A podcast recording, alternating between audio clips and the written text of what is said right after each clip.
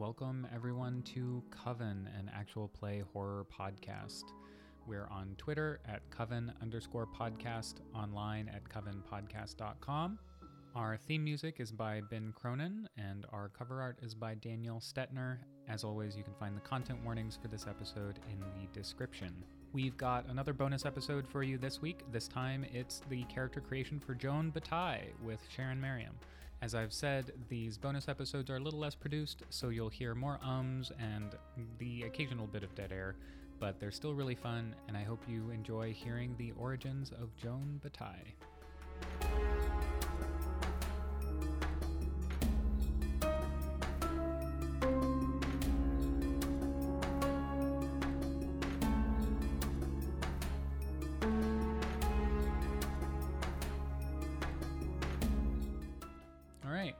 Sharon, tell me about the character you have been thinking of. Okay, so rough idea.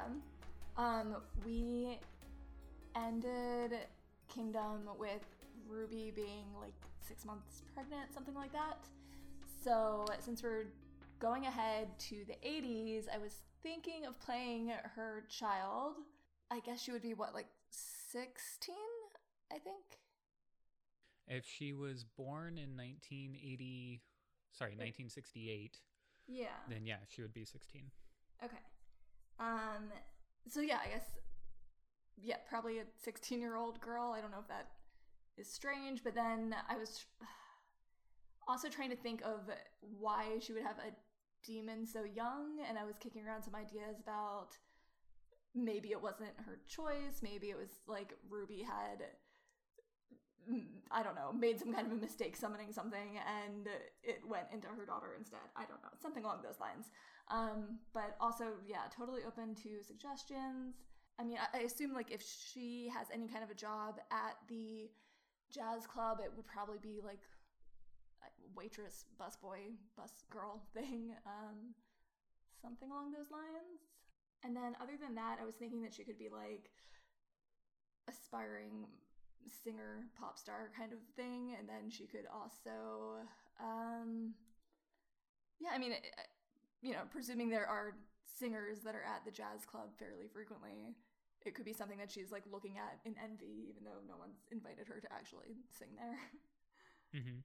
um but yeah those are just all the initial initial thoughts Yeah. Well, let me let me ask you what attracts you to this idea. What attracts you to the idea of playing Ruby's child who has potentially had something foisted upon her? Um, I think I like the idea of having um, just the continuity with the last game that we played and having some connection to those characters. I know that you're probably going to keep them as like NPCs for this, but I don't know, just like keeping it involved. Um, um, the the like teenager kid thing could be interesting. I don't know what Kiefer and Gary have decided on character wise though. Mhm. So if that's gonna like be a weird dynamic, I'm also open to just doing something totally different. Well, I mean, you're you're demon sorcerers. Like, I think a weird dynamic is kind of in the cards. Yeah. Um, I mean, I can I can tell you uh, right off the bat since we've already recorded their episodes. Gary is playing uh like a 25 year old. He is the grandson of Willie May, nice. And then so we've got some continuity there as Yeah. well. And then Kiefer is playing kind of a middle manager type for yeah, of course, uh, who works for a steel magnate. Um, okay. and he is he is very kind of like upper middle class. Is he like middle age? Yeah, yeah. Okay. We we didn't actually settle on an age for Kiefer's character, which maybe um, I should make a note of. Um, also, I don't know if I have mentioned this uh, specifically to you or not. hmm But so next episode we will probably not be playing. Like next episode will be us will be the four of us coming together, introducing our characters more specifically and like the kickers for the characters and everything and uh, deciding if we want to make tweaks. But anyway, that's what they are at the moment. We didn't get Ker- Kiefer's specific age, but yeah, middle-aged is kind of the the gist I was getting. Yeah. So I mean, 16 year old, I think is fine. Like we can just we'll we'll make that work, right? Okay. and yeah. there whatever the dynamic that comes out will come out. Now, one thing that I was thinking, and this isn't really even, I'm not really even pitching this to you. I'm Mhm. just another option that kind of came about because so one thing is we are going to need to be careful about playing with kind of volition and consent right if this Mhm. is the the direction we go but so one of the things i was thinking about is what if you played ruby and this is a thought experiment this is me not again Okay. not trying to convince you um, what if you played ruby who had because i was trying to think of it the first time you were telling me about this premise i was kind of trying to think of it from ruby's perspective a little bit Mhm. um, so what if Ruby had tried to summon a demon, right? Had seen the kind of things that Jim and maybe Willie May could do, and tried to do it herself.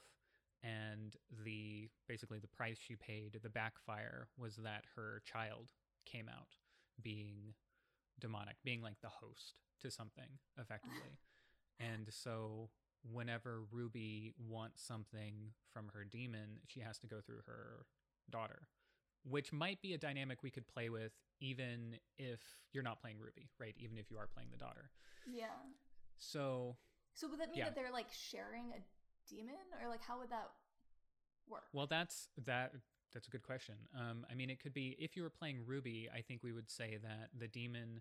There are. I don't know if you had a chance to look at the demon types, but there are five or six different types of demons, and there are a couple that would work if we were, if you were thinking about playing Ruby. There are a couple that would work for the daughter being a demon. Yeah. One of them is a passing demon, which is something that looks like a human or other animal and can pass in most circumstances. And so the question might be like, where is Ruby's actual child? Did Ruby ever have an actual child? Was it always a demon? yeah. Um, or there are also parasite demons. So it could be something that lives inside Ruby's child. And again, like uh, parasite is still something we could go with if the if the child is the one you want to go with. yeah. I lean toward the child just for something new. Just Sure. Okay. Yeah. I mean, Um, and that is that is enough reason. I just wanted to Yeah. throw another idea your way. Yeah, but I still like the parasite demon thing could work. So there are five basic types of demon. One Mhm. of them is inconspicuous demons, which are hard to perceive. So this is um, some of the examples they give. It's like you feel like you've seen someone out of the corner of your eye, but when you look that way, they're not there. The person who's just always stepping around the corner in front of you. Hmm. Um, object object demons are exactly what they sound like. They're demons that are invested in physical items. Parasite demons must live inside a host, usually the summoner, but not necessarily. Passing demons look almost perfectly human or animal, and then possessor demons completely supplant another being from its body. So, I mean, and that would be another option if you were playing Ruby, right? That the demon had supplanted the Yeah. consciousness of your child. But So if it's like the, I keep going back to the parasite one.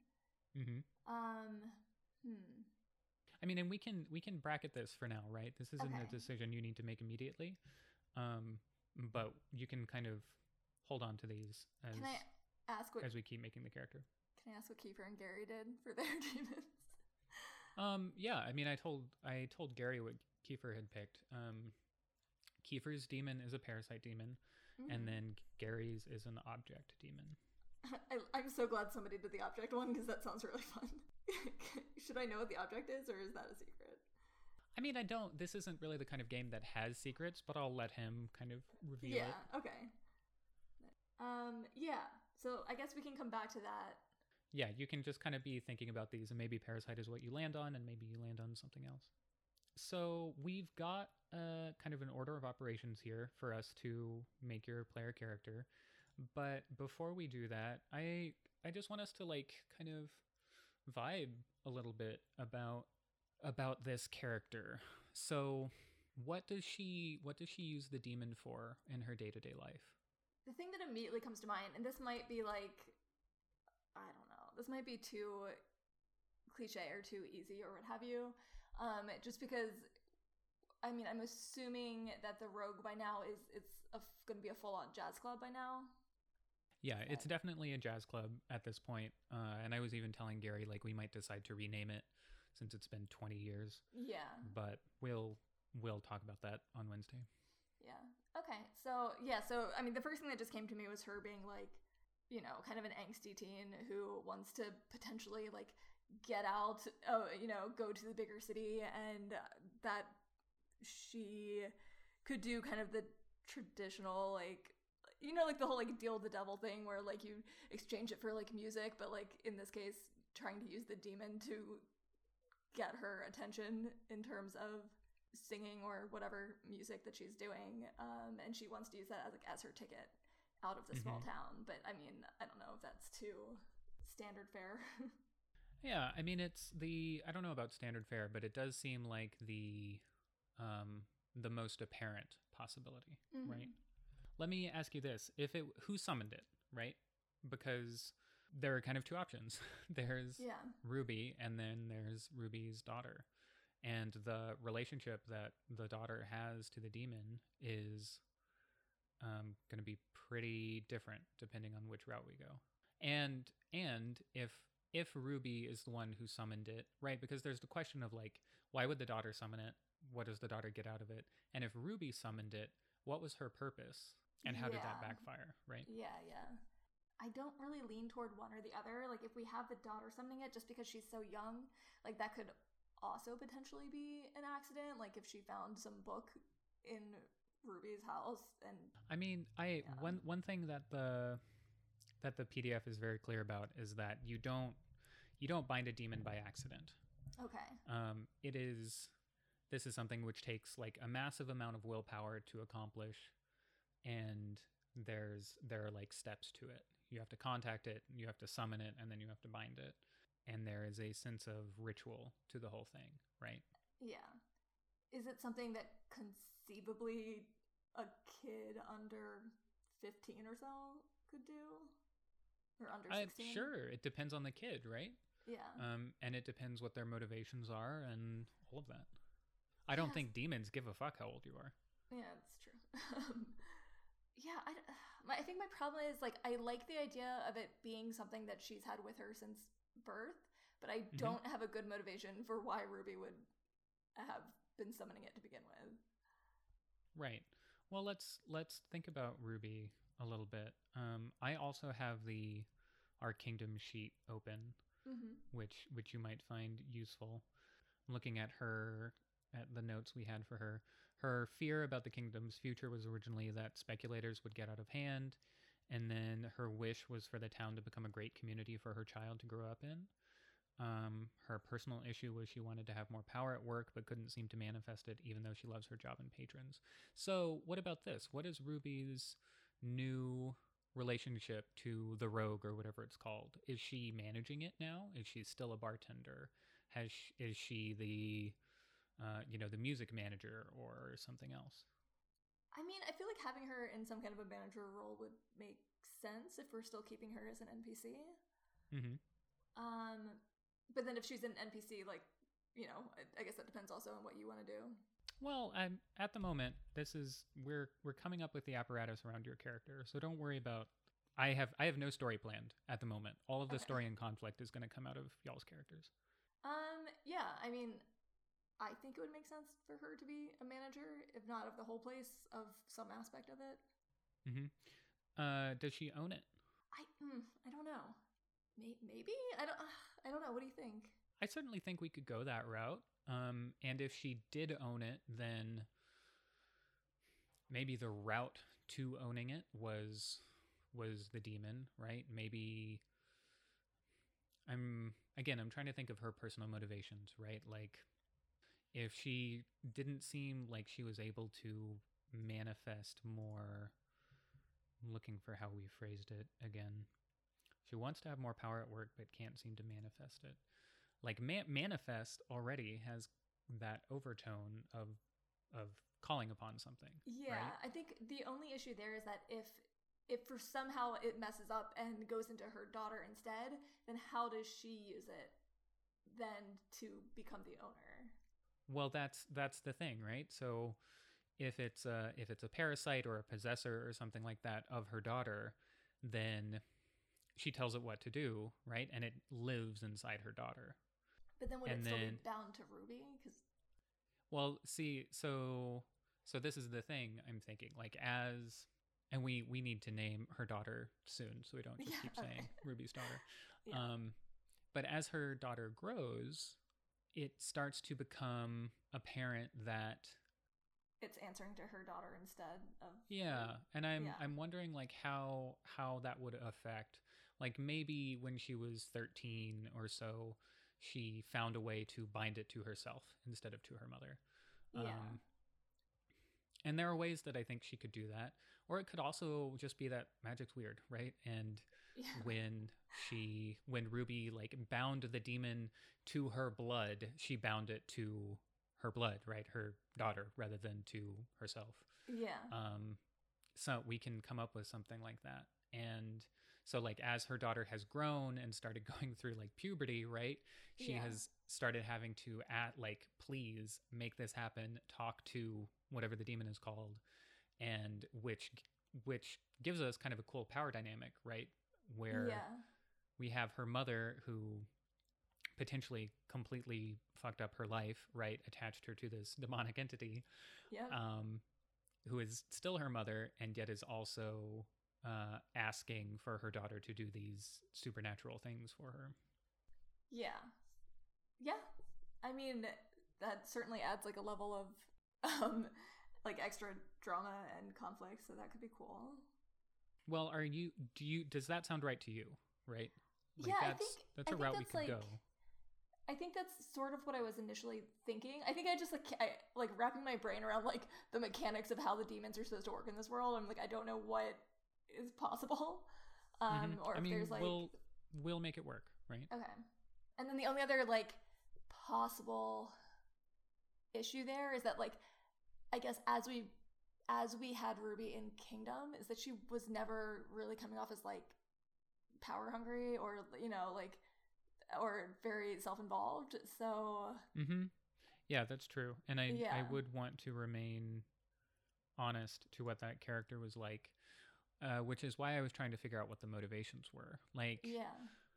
I feel like if there was something she was trying to protect, Yeah, I mean there could have been some kind of crisis in the past 20 years well, involving the bar that she felt the need to come in and take over, but I don't know what that would have been. maybe either involving the bar or the clearing. Oh yeah. because what's striking me now is so something about Kiefer's character is that right he's a family man he's kind of upper middle class he's fairly wealthy and mm-hmm. we we were kind of tossing around ideas like well if he lives in this big house in the livery then that suggests that urban development has continued right Yeah. that it didn't stop with the water park. And so, and then with Gary, Gary was asking what the status of the clearing was now, and we were kind of chatting about it. And I said, well, it's probably been reduced by like a third at least, if not more, as Mhm. expansion has happened. But I wasn't willing to just get rid of it completely. Yeah. So, I mean, what if that's what she was trying to protect? like the clearing itself. Yeah, like the swamp. Yeah. um, because the swamp has some kind of, or if not trying to protect it, just trying to prevent expansion into it, knowing that. it's like a um, hub for some of the supernatural activity. Right. Mhm. Yeah. That would work and that feels less like selfishly motivated because it's more Mhm. like trying to protect the town so that feels a little bit more true to how we had played her before. Right. Yeah. I could be into that. Okay. Cool. Can we name her? Can we name Ruby's Yeah, oh daughter? gosh, yes. Was that excitement or concern? Uh, a little bit of concern. Uh, sorry, I'm like looking at the books directly in front of me again. Um, I mean, it, it worked with Ruby, so that is true. I mean, there there are there is such a wow. I lost the ability to conjugate verbs. Okay. There is such a thing as random name generators, right? Which we could There take a look is, at. yeah. I mean, immediately in front of me is a Joan, so I don't know if that is a thing. I don't know. I mean, of course it's a thing. I know. It's whatever you want. Uh, why is naming is feels like so hard? Uh, Samantha. Samantha could be a thing because then she has a cute nickname. You can always go for Sam. Mm hmm Kiefer's character's name is Samson. Oh god damn it. so we might want to be careful of that. Um, I Uh, mean, it, feel- it sounds like you're going for, I don't want to say typical, but more common female names. yeah. what- There's what is- like what's Gary's character called? Robert. Uh, sorry, what were you gonna say? I was just going to say like Lindsay. I mean, I want to, I think you're going to be playing, hopefully, you're going to be playing this character for a while, right? And I don't Yeah. want us to pick a name that you flinch at every time Yeah. uh, it comes up. Um, what about? Well, okay, so she's kind of a pop singer, right? Or is interested in being a pop singer. Aspiring, yeah. Mm-hmm. We could give her kind of a banal name like Joan. Mhm. Um, sorry, any Jones out there. I don't mean to be casting aspersions.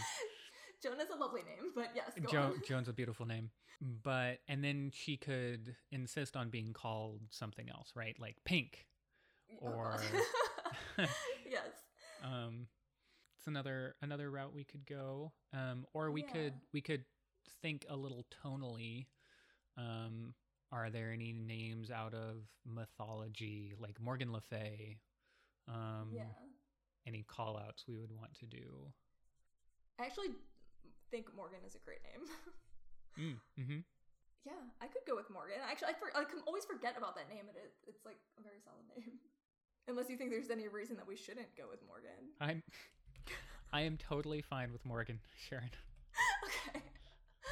Uh, the naming thing stresses me out so much. I don't know it is it is far more important to me that you be happy with the name. And again you know between now and when we all come together and and chat you can change. If something else pops into your brain which is perfect then we can go with that. But for now we can we can say morgan. She is Although- ruby's child. Yeah? Wait. Let's go back to Joan, just because if I think of like a nickname for Morgan, it's then it's not cute, and two syllables feels like I don't know. I don't know. Yeah, let's just go with Joan for now, and then we'll figure it out between now and then. Okay. Okay. All right. So we have a name. What else do we have to Mhm. do? well uh, there's quite a bit um Yes. But I just wanted to ask one more question. What is daily life like for her? Both in the both in terms of, you know, she's going to high school, presumably. Yeah. She's working at her mother's bar, restaurant, club at night. Or on the weekends, maybe we can decide that. And she has a, a demon. So what does what does daily life look like for her? Does she have a does she have a big clique of friends? Is she like hyper popular at school because she can sing really well? Or is she a loner, right? Um, how about like just a small group of like two or three good friends, not like totally alone, but not not super popular. Okay. I like that. What what else? Like what's Um, I I don't want her to have like a bad relationship with Ruby, just because like there there would obviously be tension there, but I don't want it to be like out and out bad. So I guess a So not- neutral relationship. right. Yeah. Okay. I'm I've started putting these in our Google Doc as well, Okay. just so you know. Um neutral relationship with Ruby, which has to be under some strain, right? Yeah. If if Ruby literally put a demon in her daughter. yes. What's high school like? I think it's maybe something that she's not super invested in because her mind is on trying to get out of the town. So she's, you know, not there to make friends outside of her handful of, of you know, a couple of close friends. But she, I think maybe even if she's insecure in some way, she still feels like she's better than the town, if that makes any sense. Like, Mm-hmm. not that she would like admit it out loud, but she, you know, feels like being worried about small town high school is just like somewhat beneath her. Right. Mm, tossing a question in there, which Mhm. we can come back to here in a bit. Um, and then, well, we can we can think about this maybe once we once we get to the demon. So let's let's do some mechanics. I think. Sure.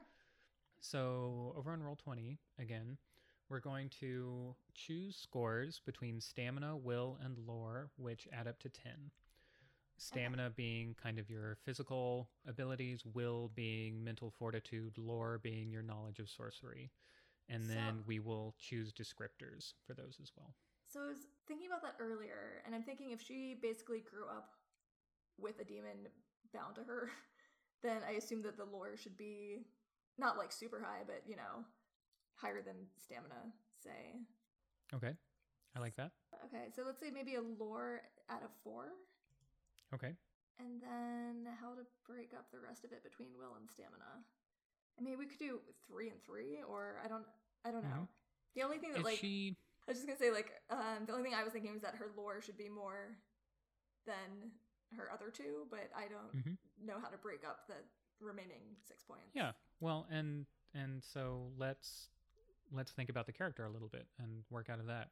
How are you picturing her? Is she had did she used to do track or does she Oh, I actually like the track thing because that's a fairly solo activity despite being on a team. So that, yeah, the track Mhm. thing. Okay, sorry. I know that was just like spitballing the first thing that you said, but that actually like makes Yeah. sense in my brain. Um, yeah, but she could also just be like, you know, is she slight? Is she rounder? Is she physically gifted, etc. yeah. I think that I want her to look like, I guess, more slight than anything else. Like if she already has a demon that's like, like this kind of hidden power, but I don't want people to look at her and think that she's like especially athletic or anything. hmm And then her, and then also like her will, her mental toughness. Mhm. Another way we could be thinking about that is she's been. I keep I keep thinking she's been partially raised, right? Her upbringing has partly been by this being which should not exist, right? Yes. that yeah. is that has been forced to be with her. Um, so I imagine that her will is pretty strong as well. Yeah. That yeah.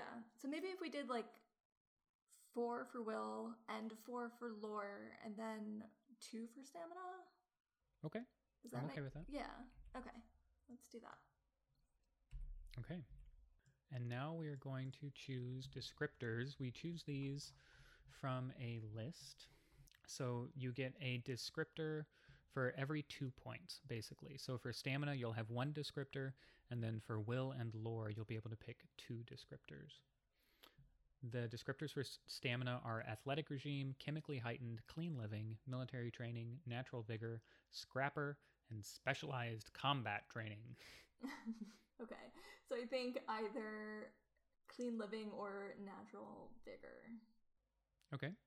Does this affect anything other than just general character vibes? It's mostly character vibes, and then okay.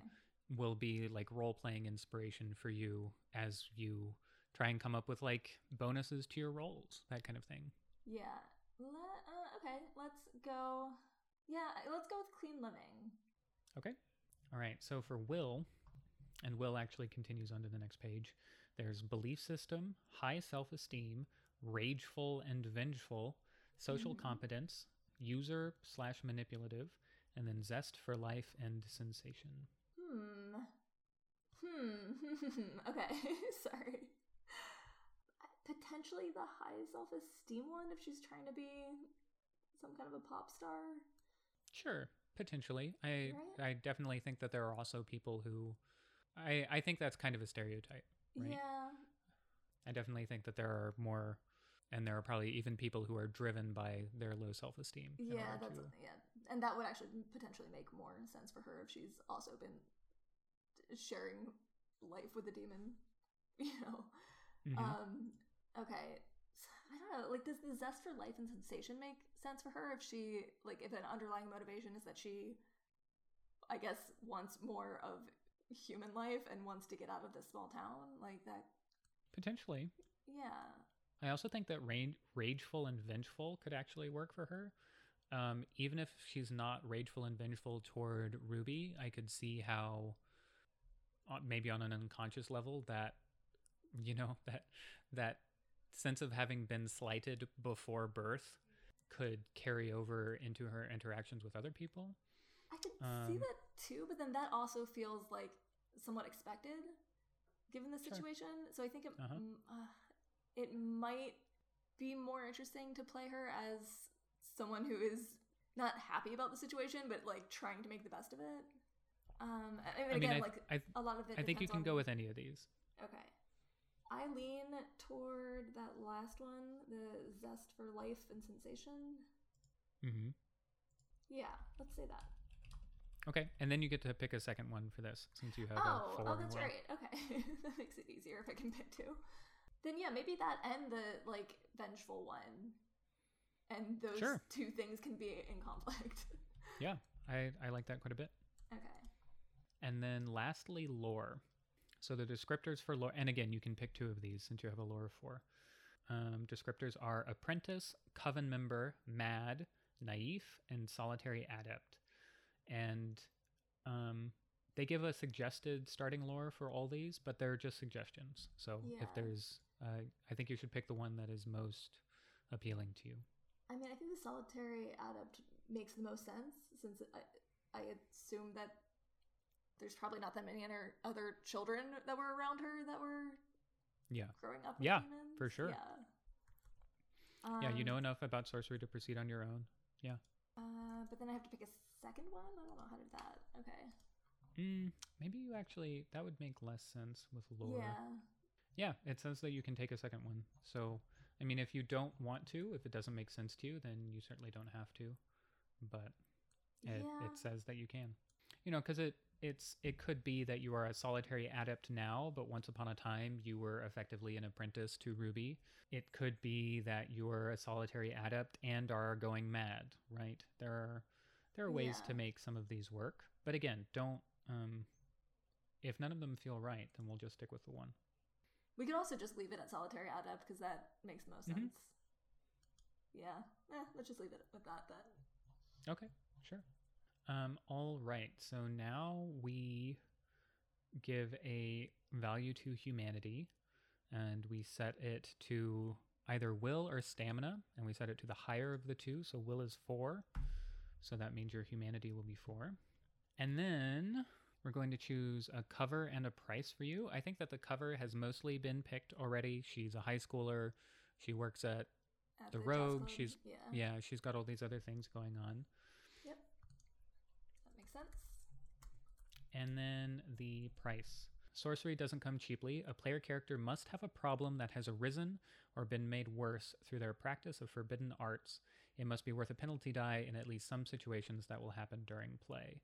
There are some examples down here, but Yeah. uh, we can. This is not a fixed list. We can come up with our own, and probably should.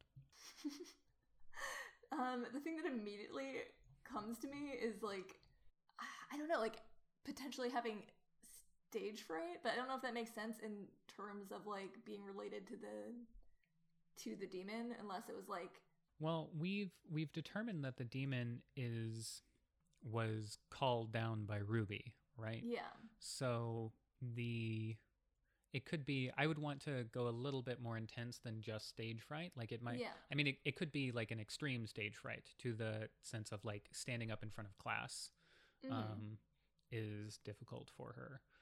yeah. or- what were you thinking with regard to uh, the whole Ruby situation? Like, I'm totally open to Oh. ideas. Yeah, no, I I was just saying like um stage fright still makes sense because of the reasoning Ruby had. Um because we because the reason for calling the demon isn't necessarily tied to performance. Yeah, I mean, or maybe like to be more generalized with it, just having her be like very, very shy, which could also include having stage fright.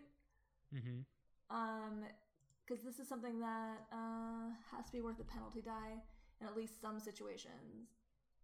Yeah. I don't know how often the stage fright thing would come up, but if we have her being just kind of shy in general because she grew up a little bit different than everyone else, like that Mhm. could potentially make sense. I'm okay with that. Okay. Cool. Uh, and then we actually skipped over something with cover.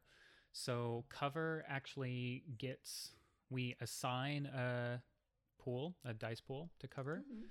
either the number of stamina or the number of will, and we come up together which one makes sense. So which between stamina and will, which of those two do you think Joan uses most often in the employment of her cover? Uh, as I high schooler and waitress Mm-hmm. person. um, yeah, probably will. Okay and and why is that what what about her her will gets her through the day Um, I think because she's pretending to be so many different things, including a student. And I don't know, I, I just don't see like her physical prowess being as important Sure. in terms of, Okay. you know. Yeah. Yeah. I see that. So currently, for the folks at home, your stamina is two, your will is four, lore is four, cover is four, price is negative one because it's always negative one, and then humanity of four. So next, the telltale. Something gives the character away as a sorcerer to those in the know.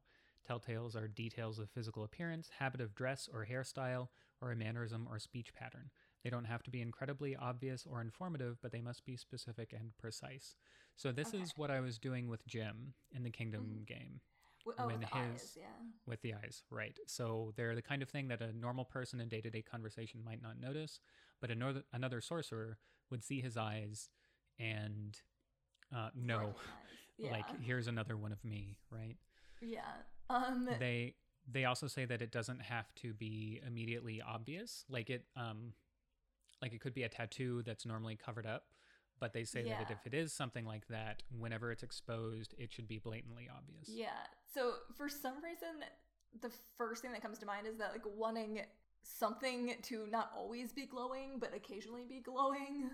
Um, I don't know. Eyes is probably the only reason why eyes would be potentially cool is because it could mean that she might have to do like a Roy Orbison thing with any sunglasses, like while performing. Um, but I don't know if eyes is like what everyone's doing. Um, well eyes are eyes are what jim did yeah. um it's definitely not what kiefer did okay. and it's not i don't think it's what gary did either no no it is not what gary did either i had to double check Uh, I'm trying to how how to describe this. So like, you, you know when like there's like lights that are changing from like color to color, and it's just kind of, you know, like you would see in the back of a bar or something.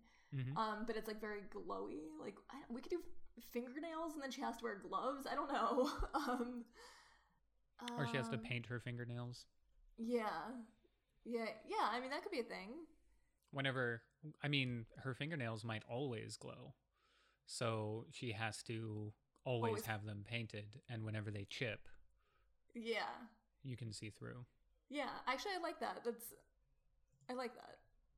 i like it so now we should think about the demon in a little bit more specificity there's another set of directions on here uh, this time which the book mandates we follow precisely in order so step one is choose the demon's type and an appropriate telltale Okay. So that was the parasite object passing possessor possessor thing. Mm-hmm. Inconspicuous object, parasite, passing, possessor. And so I'll I'll say like parasite maybe makes the most intuitive sense, right? Mm-hmm. Mm-hmm. But that doesn't mean that's what we should go with. Um, Yeah. I think that we could we could find a way to use any of these, and if there's a particular one that calls to you, we should. So if it's like if it's the parasite, would it just no one would ever actually see it because conceivably it's like buried into her somehow. Conceivably, unless it gets out, which is not off the table. yeah. I mean, then do we have to determine what it would look like when it's out? Um, I think with Kiefer's parasite, we just decided to leave that up in the air Okay. until it ever actually happened. Yeah. So yes, I agree. The a parasite does appear to make the most sense, but it's also cute to have something that's like physically outside of you. like Yeah, cute, sure. um, I mean, in terms like it's like fun to have something that you're interacting with like occasionally. Mm-hmm. Yeah, Yeah, I feel like. hmm No, I feel like let's do parasite and determine later what it might look like if it gets out. Okay. Okay. Do you do you or does she know where it is in the body? Is it kind of generally in the bloodstream? Is it like the book says it is it in a body cavity? Does it inhabit the nervous system? I I kind of like uh, see again like I don't know exactly how the demons are meant to work, but They're no, they're like we can do whatever the fuck we want. so um I don't, like if it's in her ear and then she could like physically be hearing it speak to her, but like in in a more physical way than rather just like hearing it if it's like in her bloodstream, like it could be like a physical whisper that she can only perceive, but it's like she's perceiving it through Mhm. hearing. I don't know. I mean, an- another option would be that it vibrates wherever it is inside of her, and she can interpret the vibrations. Mm, Um, yeah, It makes her eardrum vibrate in such a way, right? yeah, Which again would be weird as she starts to go on dates and is like physically close to another person, and they start to feel this vibrating. Yeah. Um, but yeah, no, we can. If it was in her ear, I would want to say it was like on the other side of the eardrum, right? Um, yeah, like inside. hmm I think is that just called the inner ear? Is that what we're talking yeah, about? I think so. Yes. yeah, I don't know. I mean, is there another good option for that? Um, I mean, you the, the human body's your oyster. I mean, it could also be like, uh, what what is the worm that goes like right under your skin? Isn't that like a specific kind of worm that you can like see? I don't know. I'm thinking of um, hookworms are the first thing that are coming to mind. Can you see those? I mean, I guess it doesn't matter. It doesn't have to like be. Well, I'm, But if it's it- okay for us to have touchstones. I'm looking for parasitic worms under the skin, and wow, it's real gross. Oh god. But like, there's the kind that you can like, you can actually like see where they are, Sure. But where it's like it's like subtle, right? I'm afraid to. Google it now. Wait, I am gonna Google it. Hold on. God, content warning oh, for no. for parasitic Uh, worms. Oh my god. Okay. I'm gonna regret this. Uh huh. You are. I sure did. Oh god. Um. Yeah. Yeah. I mean, not the kinds that are like open, but like yeah, that you can see like a texture under your skin, and it could potentially move from place to place. That's somehow less Okay. gross than I thought it was gonna be. Um. I don't know. Okay, wait. So that or like eardrum. Where is Kiefer's? Kiefer's is in his bloodstream. Okay. Yeah, I kind of like the idea of it being something a little bit more physically obvious somehow. Um Okay. I mean, and that could be your telltale, right? yeah. If it's Yeah, going to be physically obvious, then her fingernails can glow too. Um, that's yeah. fine. Yeah. like but I like the fingernails. Oh god. Okay. Um yeah, I mean can it just be like a little something that's like under her skin, maybe like near her ear, like like behind her ear where nobody would really see it most of the Oh time? yeah. Yeah. Okay. Yeah. Yeah. So it yeah. looks like a birthmark, right? Yeah. It Like, looks like, a like a- birthmark, Yeah. but if you watch it for very long, you notice that it moves. Yes. Yeah, I like that a lot. That's perfect. Oh, I'm glad someone likes it. Uh, and like Gross, presumably, I know. Sorry. Like presumably, if it got out, it wouldn't look exactly like an actual worm, but that's what it appears to be from under the skin. Right. Yeah. Who knows how it is hooked into Joan's body? Yes. So I believe that we next choose its abilities, and then the number of its abilities determines its lore score. So there there are a lot of these, and they're open to interpretation. With Gary's demon, we had to do some, um, not re re excuse me rewriting, but Hmm. like significant reinterpreting in order to get it to do exactly what he was looking for. So Okay. um, be aware of that. Oh god, there's some really cool ones. hmm and and there are a lot yeah so the way this will work is we will set its lore score be aware that the more powers it has the more difficult it will be to control Okay. which could be great story fodder but yeah, mechanically is something that you should be aware of going into it yeah. Wait, so how many of these do I? literally as many as you want Oh god. Uh, okay. but the the more powerful it is the more difficult it is to control I mean, shapeshift is always fun. Mm-hmm. I actually, when we went, came upon Shapeshift, um, and you said something like, "Oh, that's cool," I was like, yeah. yeah, you should have Shapeshift." yeah. So let's make that one of them. Cool, stoked. Can't wait to see Joan turn into something. something. I mean, the warp, like, so warp is just like anything that's not living, like any kind of matter that's not plant or animal. Is that Mhm. the idea? Yep. So you could, yeah, you could change. I I like the idea that this is this is a creature which has like um an impact on reality, right? Yeah. Yeah. Um which also makes sense if if Ruby was calling it down to for it to be a protector of some kind. Yeah. Okay, so I like the warp one too. So let's do shapeshift and warp. I mean, how many is considered like where it gets difficult to control? Um let's say your your demon has four powers, right? Mhm. um, then that's the number of its lore. So uh, it would have lore four. Mhm. And then we set its will score to be higher than the demon's either stamina or lore, whichever is higher. So it would have at least a will of five. And then to bind it, for instance, you determine what skill you're going to use to roll, whether it's your will or stamina or something else. And then that's you roll that against the demon's will, which in that case would be five, five dice. So you would be at a one die disadvantage right at the outset if it had four abilities. Does that make sense? kind of, but so like if it had three abilities, then what? Would Then it would have a lore of three and a will of four. And then what determines the stamina? Once we've determined all its abilities and assigned its lore score, we just assign a stamina score based on how physically tough we think it is. Okay. For comparison's sake, can I ask how many abilities the others have? Hmm, let's hold off on that one. Okay. Um. All right. The shadow thing is kind of cool. hmm And kind of fits with your glow in the dark nails. Yeah. Yeah, I feel like we have to do shadow if we're gonna do like glowy stuff. So we have shapeshift, warp, and shadow. Another, I think a lot of these would fit with at least with the ruby conception. Um, Yeah. I think I think armor would actually make sense a lot if the demon is trying to keep its host alive, right? Um, especially when you were like a baby.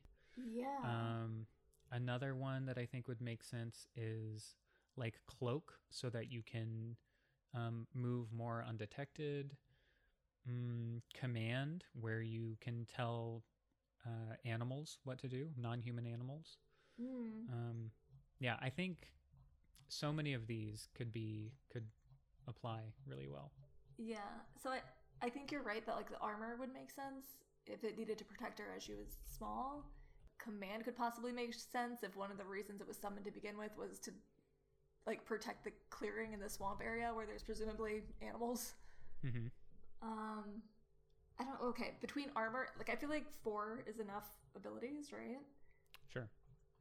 So between armor and command, what do you think? I lean command just because if it was at one point being used to try and protect the clearing area. hmm But the armor also makes so much sense. So I don't know. I mean, I could go either way, right? Like, what is the? We're starting to get a sense of what the demon can do. What is its temperament like? And maybe that will help us narrow it down. Yeah, so what again, like mm, I mean, like let's let's be clear. Like the demon is we're gonna we're going to define its need and its desire here soon. Okay. Its need is basically the thing that it is addicted to, and it will start to wither away without it. That you have to you have to feed it, and Okay. then the desire is just the the thing it wants to see more of in the world. It's stuff like mischief, mayhem, carnage, that kind of thing. So like one one thing that we should be clear about is that these demons are they're not your friend. They're not here to do good, right? So summoning them to do good is pretty misguided. And maybe they even do good for a while, but that is not their function. Yeah, like presumably they're always getting something out of anything that they're doing. Right, exactly. And yeah, so that's something we should bear in mind as we start thinking about its temperament, but it can be and another thing that I really don't want us to lose track of is that it helped raise this child, right? Yeah. It yeah. was uh, it was either a second or a third parent. And so the way it acts towards Joan might be really fatherly or parental at the very least, right? Yeah, yeah, that, I think that Even- would be cool. Even if it's only to manipulate her. Yeah. And so having armor to say, I protect you, my dear, makes sense. And having command to bring the the squirrels and the animals for her to play with when she's a child also makes sense, Yeah. right? Like, I think it's just a decision you're going to have to make about what the kind of about what its attitude is like, how it acts. What with the armor? You could also you could also have five abilities. Ugh, that feels like so many. Um, I lean armor now for some reason, and I don't know why. It's because I'm very convincing. Yeah, maybe you. I guess so.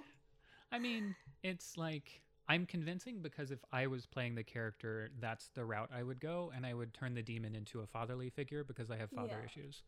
But like, you should you should go with.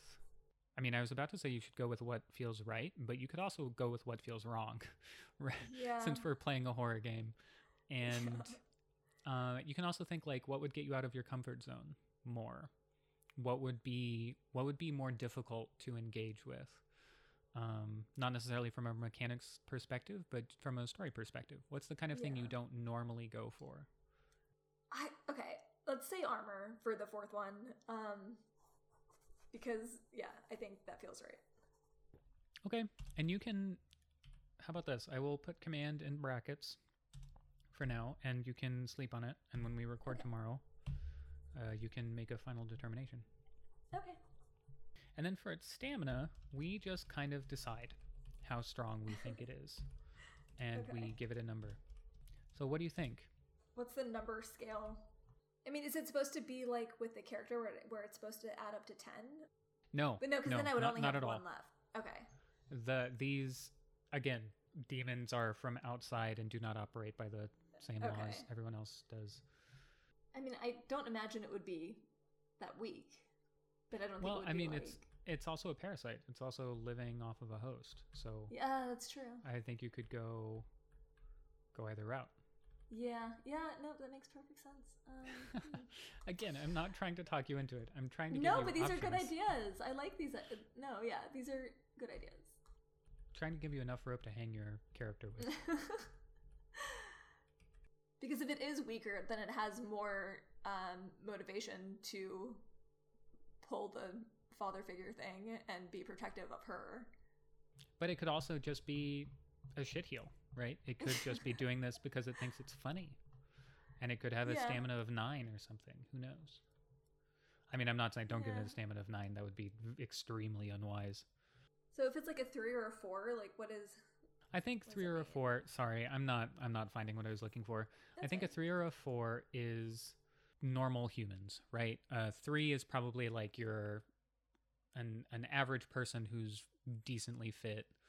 Um, a four would be someone who is a little more sporty, and a five is like a professional athlete, and a six is is something like an Olympic level athlete, right? It's it's something like that. Okay. So I feel like a three or four makes sense. Sure, yeah. If you want it to be about the same stamina as a normal human, Yeah. Yeah, I think so. Okay. Uh, Let's go with four. All right. And now we set its will. Yep, set its will score to be at least one die higher than stamina or lore. So will is now five. Set its power at equal the dice of its highest score, which is will. So power is five. And now we're going to choose its need and its desire. Okay. So for desire, we're going to select from the list that is provided, and the need we're going to come up with whole cloth. And as far as the distinction, um, the demon does not crave its desire in a drug sense. It likes its desire and thinks the whole world ought to tend that way and might need a little help to get there. Its need, Okay. by contrast, is indeed a craving for a specific thing or an action which is made up for a given demon during the creation process, which we're doing. There's no ambiguity ever about whether the demon received its need and when the last time was. The demon may like its need, hate it, or regard it as a physiological necessity. What matters is that it's literally addicted to it and cannot satisfy it without help. Desire is ideolo- wow. Desire is ideology, personality, taste, and preference. Need is addiction, payment, and power. So, of desire, which of these eight options speak to you? There's mayhem, mischief, corruption, power, sensual gratification, creation slash artistry, knowledge, and competition. And I'm going to say that desire and need do not have to play in with the character concept thus far, right? Okay. These are two of the places where the demon's sheer alienness can come through and can can really fuck with a sorcerer's life, right? Um, if it has a horrific need, then that the sorcerer has to pay for, then Yeah. God. Okay. These are oh, these are so hard to choose. Okay. Um. Uh, I feel like it's not mayhem. Okay, why why not? Let me ask you that. Um, just because. I mean, I know you said it could be completely separate from the character that it's inhabiting, but Well, in fact, I would say that it should be separate from the character it's inhabiting, right? This is something the Yeah. demon wants. This is not something that you're that Joan wants. yeah, but it should be something that it can get like by, like through being bound to her, right?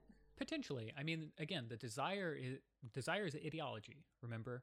Yeah. Desire is how it wants to influence the world. Need is the thing that Joan has to be able to give it, Provide or else it starts to wither. Okay. And mis- mischief could be fun. Yeah, I like mischief. And I know you said that it, uh, the like creation artistry thing. I know it doesn't have to like vibe with her, but if it was also with her from the beginning, maybe it was potentially pushing her in that direction.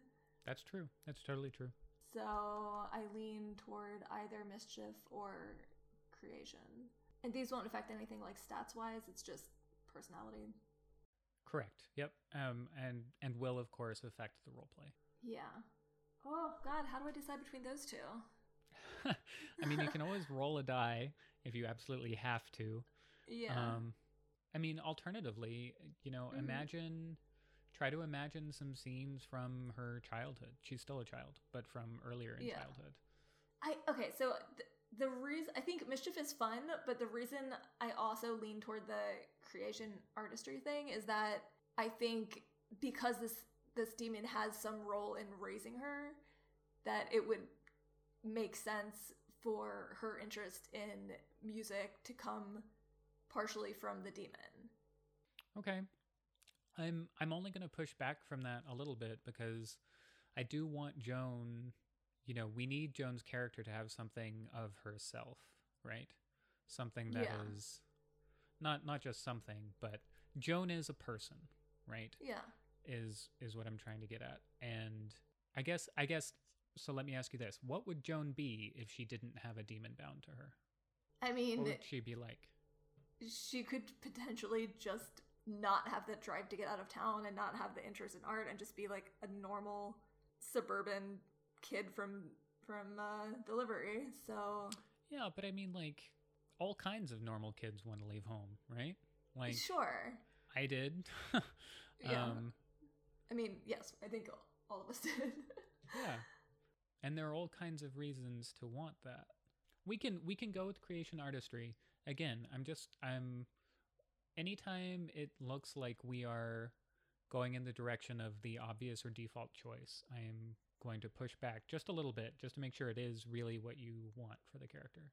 yeah, And again, I'm not trying to talk you out of it. I'm just trying to make sure you have, you know, thought through the options. yeah. I'm also just thinking like gameplay wise, like I don't know. I'm don't worry about that. I'm going to come up with I'll come up with stuff. Don't worry. Yeah, I'm just trying to think if there's like any benefit for having it be like mischief rather than creation. But I still, I think I still lean creation artistry. Okay. Well, let's toss that in as the desire. So, need. This is the fun one.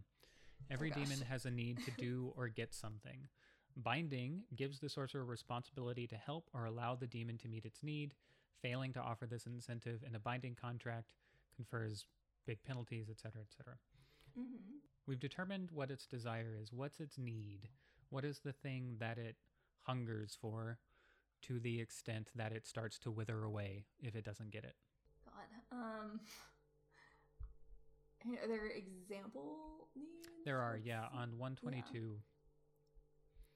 Um, so there are gross and savage examples. Eat small animals, drink human blood. Uh, annoying, Hmm. sing loudly, come on to sexual partners, start fights, disassemble household appliances. Kind of love Um, that. yeah. and then there are some others as well. And don't don't look too much at the at the examples here, right? Yeah. Like let's let's let's think about your demon a little bit. It's it lives under the skin, maybe elsewhere, behind Joan's ear. It Mhm. whispers to her. And this is also this is also the place where you can where you can add some horror to the story right here, right? Um Yeah. not that we have to, but you could. So, okay, the two things that immediately spring to mind, and again, one of these might be too obvious, but uh, so this one's kind of weird, but like, if I'm like conceiving this of, you know, as like some kind of a worm, kind of more physical thing that is like living under her skin, like, for some reason, like eating bugs is coming to my brain, and I don't know why. Um, and then the other thing that is probably too obvious is like needing to listen to a specific song or specific type of music, like an obnoxious Mhm. amount. Um, Yeah, I think I'm I'm certainly more drawn to the consuming bugs. Okay. Um, let me ask this. What's its favorite kind of bug? And how does it define bug? What fits the category? Does it have to be shelled? Do arachnids count? Um, do they have to be alive? yeah, I feel like alive is probably best. Um, spiders, grasshoppers, and cockroaches are coming to mind. Um, I also just like personally hate grasshoppers and cockroaches, but I kind of like spiders, so I don't know. Not that that matters at all. I'm just, um, Because here's kind of what I like is that it mhm. it almost considers itself a gourmand. So oh yes, yeah, uh, you you can feed it bugs to keep it alive, but it's constantly pushing to get rarer, more exotic bugs. Um, yeah, You know, it it would kill to have that Attacus atlas moth from I think it's South America. yeah. You know, the, I, the giant dinner plate sized moth. Uh, I love this so much, actually. Okay. Yeah. yes, yeah, yeah, yeah. Word. I like that. That and Yeah. that's a that's a straightforward need, but I could also see it getting you into trouble. Y- Yes, yeah, yeah. Let's see. So we've chosen its need and its desire. So we need to give it a name, clarify its appearance. We've kind of already gone over the appearance and general behavior, and then we can decide if any of its scores should be adjusted. Mm-hmm. What about names? I've been having a lot of trouble articulating to both Kiefer and Gary Yeah. how um, the kind of tone I want to set with the names a little bit. And then Yeah. Kiefer, not Kiefer, Gary brought up the Ars Goetia or the Ars Goetia. Oh, I have that. Oh my god, wait, I might have it right next to me. I Oh, no. love you so much. oh no, it might be at my other. No, it's not next to me, but I do own that. Yes. That's I'm that's very rad. Um, I just posted a, a list to the wiki that has a list of the demons' names. yes. oh, Um, there was one that I used to really like. Uh, If you could find it for me, I'd be very happy.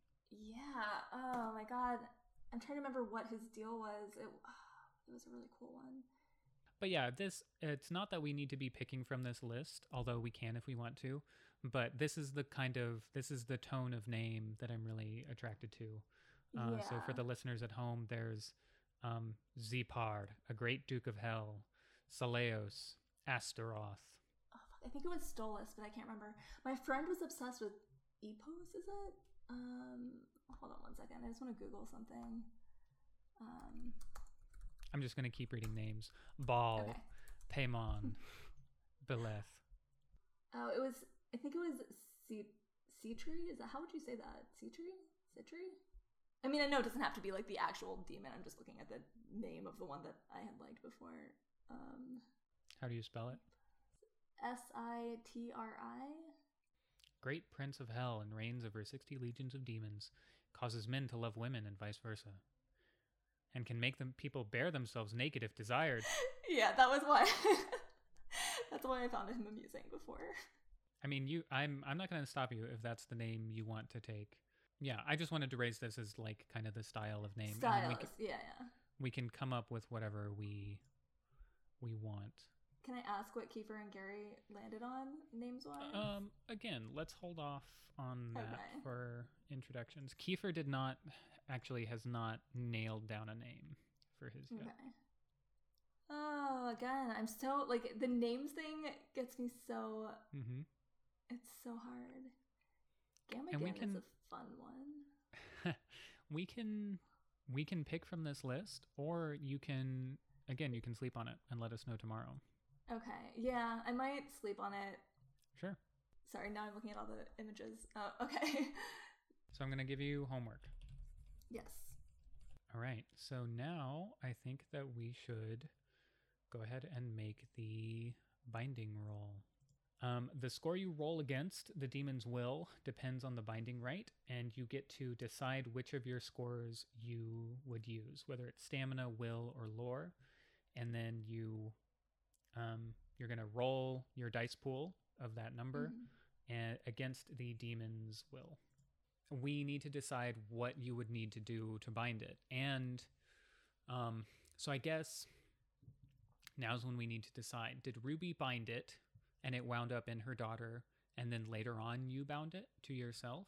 Or are we going to effectively, is the role we're going to make effectively be Ruby's role? Um, but then those, the results are conferred to her daughter. Oh, I don't know. What do you think makes most I think- I, I don't think it's about making sense. I think it's about the story you want to tell. Did Joan take the initiative when she was 12 or 13 or 14 to make sure that the demon was her own? So we're gonna have like it was with her regardless, but at some point around puberty, she had to dis like make it fully her own rather than associated with Yeah. her mother. Okay. Yeah, that's one option. And the other option is just that when she was born, it was actually hers and her mother had fucked up. Um, I kind of lean toward that. Okay. So having it, I guess it be would be, in essence, Ruby's role, but Okay. Yeah. Um, but the the results we will confer onto Joan. And we'll, we're going to use Joan's scores and everything. yeah, well. yeah, yeah, yeah. Okay. So, do you think that it's stamina? Well, what is the what does the binding look like? Right? We know that we know it's need, which is to eat bugs. So its need is something. Unless you want a major penalty on this roll, its need is something that needs to be supplied in the moment of summoning. I'm assuming that this is happening in the clearing or in the swamp. Um, Okay. you know, if there was, if it was spurred on by some kind of a crisis involving that area, uh, there would also be bugs out there. Um, Mhm. Well, I think it's I think it's just what we saw in 1968, right? Like I think I think it's the maybe it's even done in the can I actually can I suggest that it yeah, be done in the ruins of the shack, like in the yeah, yeah, in the burnt out part of the field where the shack burned down. yeah. Okay. Um. So what is the and I I think it's just her trying to protect it from more development from, you know, because the crisis we saw where with the tendrils rising over the town and all that was obviously connected to the clearing somehow. So maybe Ruby's whole motivation is just to prevent that from happening again. Yeah, because she wants to make a safe and thriving town. Yes. Mm-hmm. So, so what does the ritual look like? It's in the clearing. It's in the same spot where the shack burned. She's very pregnant, right? Yeah. Um, she's at least six months. Is she hmm more so? Um. Yeah. I guess we can push her along a bit. Let's go for like eight months or something. A couple months Okay. after we ended. So she's eight months pregnant. Uh, I mean, like, how involved are these generally? I mean, it, it's up to you. So you can actually get um, you can actually get bonuses for your description, right? or Oh, for the amount of time spent. I mean, so just like literally anything. Are there are there any? Yeah, li- literally No anything. rules. Like we we are defining what sorcery looks like to us. okay. So I don't know. This this might be like silly, but in my head it involves like wrapping your limbs in ropes, which is kind of a literal manifestation of the binding thing. Um, and if we have to bring it bugs somehow, um, I think the ritual can involve uh, sorry, I don't know why I'm doing all these like gross things. Um, the This ritual is can a horror podcast. I know, but I usually lean toward like um like pretty horror. It's rather than like bugs and like parasites, but like Fair. those are the things that I actually hate. Um so I guess that's just yeah. Um uh okay, so not to be stereotypical and have a cauldron involved, but basically I'm imagining Ruby is wrapping her own legs and arms in in some kind of a rope. She's brought a cauldron out there and she is having to By cauldron, chew- do we just mean like a big stock pot that she took from the road? Yeah. Okay. Yeah. Um and then she's having to chew the bugs herself and spit them into the cauldron pot thing. Um and yeah, I don't know. Eh, What needs to happen beyond that? Well, I I just want to know like you've given us such a cool evocative scene. What does it look like when the demon comes through? Is it just suddenly in there and she has to dig it out or and then it's a parasite or is it just suddenly inside? Like So how does I it come think- through? So here's what I'm thinking. Again, she's chewing the bugs and spitting them into this pot. Um, she gets it maybe like halfway full, says some kind of a chant that she's found in, the, in that like old library books. Um, and then she has to put her hands into the like spit out bug pieces that she's just put into the pot. And it starts glowing a little bit, hence the glowworm aspect, and she sees it sort of materialize out of the gross bug mixture, and it crawls up like into her hand, but then it crawls like immediately under her skin, and then she maybe doesn't realize until after she has her kid that it went deeper than just her skin and now it's in her child.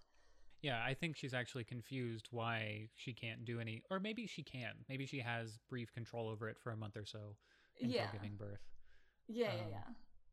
And then as soon oh, okay. And we get we get this scene where she is in the hospital. She can hear the demon speaking to her, and as soon as she Mhm. gives birth, it goes, it goes quiet. quiet. Oh Yeah. god, yeah. That's horrifying.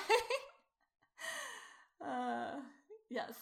So you should take an additional die for that. You're either gonna lo- roll lo- excuse me, roll lore or will. Uh, those are the same for aren't they? Yeah, they're the same. They're the same number of dice, but from a story perspective, which of those do you think is more applicable to the scene? I kind of Uh, feel I like think- lore, Really? maybe not. It's up to you. Um I was thinking lore just because Yeah. you seem to have a pretty like solid grasp on what the ritual looked like, but yeah. it could be will if it's just Ruby trying to manifest it, right? Taking all these years of frustration and and forcing it through. Okay. Um yeah, actually let's go with lore because Okay. it is such a specific ritual that she yes, you're right. She would have to know exactly what she's doing rather than just like accidentally But at the same time, she obviously didn't know exactly what she was doing. She tried to bind a demon while she was with Yeah, child. that's true. like yeah. that's such a major Rookie mistake. yeah. Yes. oh god. Okay. Okay, wait. Okay. Never mind. Going going for Will. Okay. Going for Yeah. Don't do let me talk you into anything. No, but I am these are I'm good just throwing out options. I know, but that's why I, it's yeah. It's Okay. fun. Great. Okay.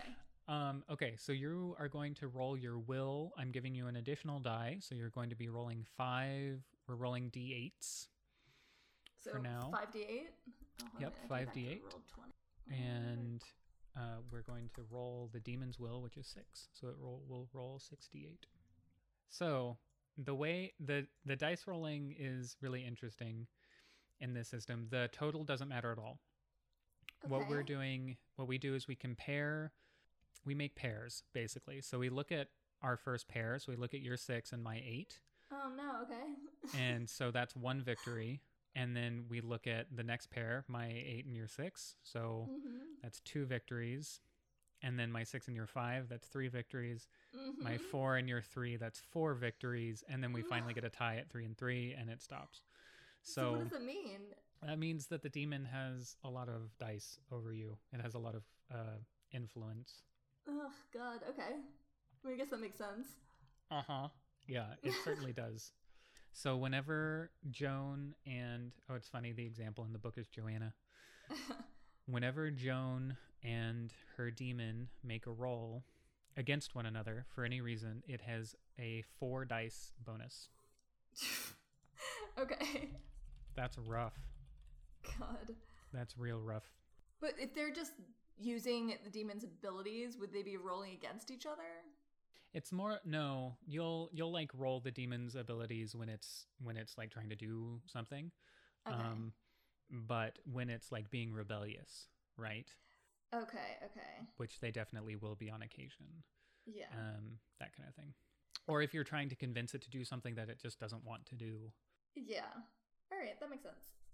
Cool. Well, so I'm nobody else had this much this poor result against their demon, let's oh say. God. but it it it totally makes sense right from Yeah. your having been raised with it most of your life having been manipulated by it that kind of thing yeah. All right. are you okay Yep. All right. so the last thing that we need to do is come up with the kicker so Hmm, okay. what does because we haven't really answered this question what Yeah. does joan what does joan's life like life look like day to day with this demon right what does the demon help her with it sounds like her mother sends her on errands occasionally right Yeah. with the demon so the kicker is something which is going to turn your life upside down Okay. so the question is, what takes this stasis, right? What takes the you're an uh, aspiring pop, you know, you like pop music. Someday you'll be a pop star. You're a waitress. Um, sometimes you have to go out to the clearing to clean things up. Mhm. Um, you eat bugs fairly frequently. These are all kind of day to day things, right? What is Yeah. the thing that that upsets the balance? Hmm. So okay, so this one I would definitely want your input in uh, on rather. I mean, what if she is doing some kind of an errand for Ruby and discovers something about the jazz club? Although I don't know how that would necessarily change. Well, it would depend what she discovered. Yeah. I also just like don't know what else is going on in the town in the 80s. So it's like if she discovers something in the clearing that is like potentially threatening to the town, like I mean, I assume this is stuff that, you know, I don't know what you have planned. I have literally nothing planned. I have planned Okay. absolutely nothing. Like the way the way that this game works is it I don't come in with a plan, right? I come in with these statements that we that I tossed into the Discord. I don't know if you've seen them. Um, Hmm. I come in with the Kingdom game, which we played, but no, normally I wouldn't even have that. yeah. And we make your characters. We come up with our kickers, and I use the kickers to um, come up with conflict, basically. And then y'all, how you react to the conflict, we go from there. So, like, if you want it to be you found something in the clearing, you found something in the clearing. If you want it to be something threatening the town, it's threatening the town. Um, one thing which has just hit me, which I will Mhm. tell you about, is that so I told you Kiefer works for like a steel magnate. Yeah. Um, my mother is from this area of Texas. Delivery is in, right? yeah. And when I was talking to her about it, she was talking about a steel mill that she worked in that she described as being like one of the most hellish places, and there were like major accidents there. And there are were also like there have been oil spills in Trinity Bay where the livery is. So there's there's all kinds of these like natural and industrial disasters we could work with. Um, yeah. Actually. Again, like tell me if this is totally off base from what we've done so far so far in Kingdom or I don't know. So, what if there is some kind of an environmental I mean, disaster is probably too strong a word, but like some kind of an environmental issue that is encroaching on the swamp beyond the clearing. And it is causing and again, like I don't know how people are envisioning the demons or like where they're coming from, but if some of them conceivably live in the swamp unbound to other humans, then perhaps the whatever the environmental issue is that's coming off of the factory or like you know, something has Mhm. spilled toxic in the swamp is like pushing them toward Yeah. the surface. That's fine. The question for me would be how does that upset your life? Right? How does that take Mm. Joan's life and turn it on its head? I mean, presumably she would want to do something about it. Yeah, but wanting to do something is not. There's a difference between Nancy Drew and Buffy, right? Nancy Yeah. Drew, something happens to her, or not to her, right? Usually, something happens and she decides to go fix it. With Buffy, it's suddenly she is the Slayer, right? Yeah. That's if Buffy was a sorcerer, um, that would be her kicker, right? She is suddenly the only person who can hunt vampires effectively. Yeah. Fuck. Okay. All right. I do not have anything off the top of my head. Well, that's okay. Um, I mean, we can we can brainstorm unless you yeah. are. No, um, I any any immediate ideas? Yeah, one of them is she gets a um uh she gets a a recording deal, Okay. right? Like a kicker doesn't have to be overtly bad either. Yeah. It's it's something that has that has thrown a wrench into the day-to-day works. So it could be that someone a recording studio in Houston wants to or recorded her last week and said, "Hey, we want to make an album with you." So that that's the first thing which has jumped to my mind. Other Yeah. kickers um I mean, is it too small to just have something like like maybe she doesn't already have a deal, but like there she knows there's going to be what the hell do you call it? Like the record scout people are going to Mhm. be in the livery. like an agent or something. Yeah. Like I, like this might be way too silly, but like if an agent is coming there and there's like you know, some kind of a talent search, talent show thing happening and Mhm. the bar is going to host it and then she, you know, has this thing that she wants to be preparing for as her like inciting incident or what have you. I don't know. Yeah, but I mean that silly. it's not that it's silly, right? I don't think that that's silly, but I think that it's an episode of a TV show rather than the start of one. Yeah. Does that make sense? Yeah. I another one is I mean, some of the other examples that come up in the book, right? Someone someone's friend who's been dead for 20 years calls them on the phone, right? Like Yeah. it's it's it's stuff that really throws them for a loop. And you don't have to know why it's happening. Um, that's what I'm here for, right? Um, yeah. I mean, she could start losing her voice, but then I don't know how she, I'm gonna play her. um, Right. I'm just trying to toss examples at you. Yeah. Uh, another one which has always stuck with me is that a character has come home and opened their shower curtain and found their neighbor skinned hanging in their shower. Yeah, it's Yeah. but that's that's a kicker, right? It turns your life on its head. What about actually? Here we go. Mhm. I have not. I, I keep this has popped into my head three or four times, and I keep forgetting to ask it because we're talking about other Mhm. stuff. Who is Joan's father, and or does she know? Um, I was gonna have her not know, but like in the back of my mind, I was thinking one of the developer type people who were coming in in Kingdom, Okay, so but like n- no one that she had grown up with. hmm So what if her? What if someone is claiming to be her father? Oh, and is like back in town. Mm-hmm. I mean, that's another. Yeah. That's another one. yeah, Um, or or someone has just died and she's named in the will. yeah. I think the father thing could be interesting. Mm-hmm. I don't know which version of that. Well, think about it. You know, start the way you can try to answer some of these questions is to start trying to role play a little bit, right? You, if you are Joan, then how do you react when someone comes into the bar one night, orders a a beer, and um, strikes up a conversation and eventually claims to be your father? Yeah. Versus how do you react when you get a, a notice in the mail that you have addressed to you that you're named in someone's will, and then you have to start figuring out why. I like both of them, but how would it work if the person who comes and claims to be her father, just from like a, a technical standpoint, like would he just become an NPC or how would we do Yeah. that? He'd be an NPC. Okay. and then I wouldn't have to worry about him. Yeah. No, no, no.